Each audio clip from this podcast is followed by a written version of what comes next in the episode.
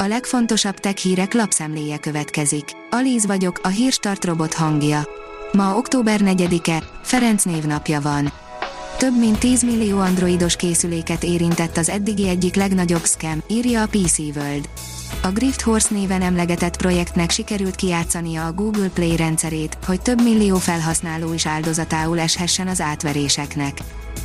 A 444.hu oldalon olvasható, hogy előállt a Facebook volt alkalmazottja, a céget leleplező titkos iratok szivárogtatója. Miatta tudjuk, hogy a Facebook tisztában volt vele, mennyire káros az Instagram a tini lányok lelki egészségére. A Digital Hungary oldalon olvasható, hogy vigyázz, ha iPhone-od van, eltűnhetnek a fotóid. Lesz dolga bőven az Apple-nek az iOS 15 frissítéseinél, ugyanis szinte naponként derül ki valami huncucság az új mobil operációs rendszerrel kapcsolatban.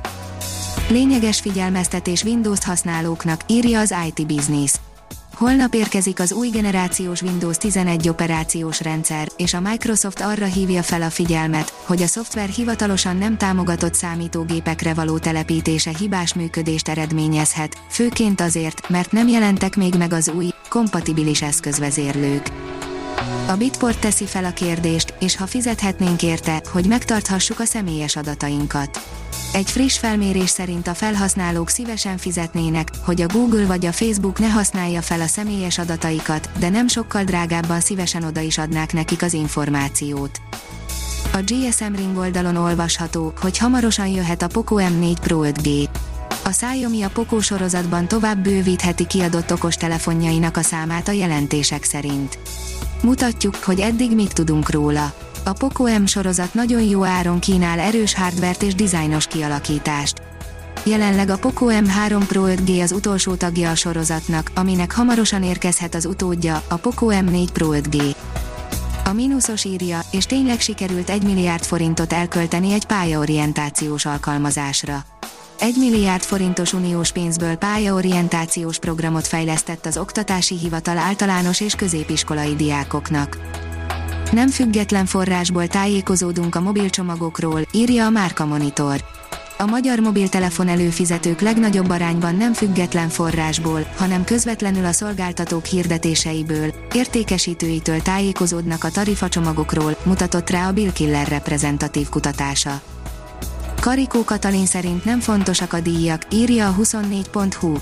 Sokan arra számítottak, hogy Karikó Katalin kapja idén a fiziológiai és orvostudományi Nobel-díjat. Az NKI írja, gémerekre utazik egy új kártevő.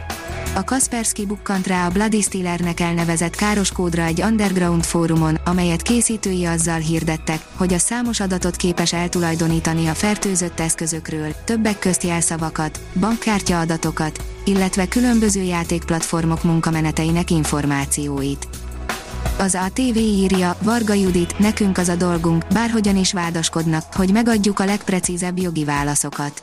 Az igazságügy digitalizációja és a mesterséges intelligencia alkalmazása lesz a fő témája annak az igazságügyminiszteri konferenciának, amelyet kettől Magyarország rendez az Európa Tanács magyar elnöksége keretében közölte Varga Judit az M1 aktuális csatorna hétfői műsorában. A portfólió szerint Kína mesterséges intelligenciával tarolhatja le a világot. A SenseTime Kína egyik legnagyobb reménysége a mesterséges intelligencia szektorban zajló globális versenyben. A vállalat, amely a kínai kormány támogatását élvezi, idén tervez a tőzsdére lépni, de a nemzetközi terjeszkedés tekintetében a nyugati országok ellenséges fellépése akadályozhatja. A Digital Hungary szerint változik a Google a keresője. Belepiszkálnak a kereső mögött dolgozó mesterséges intelligenciába, hogy több és jobb találatokat kapjunk a jövőben. A Hírstartek lapszemléjét hallotta.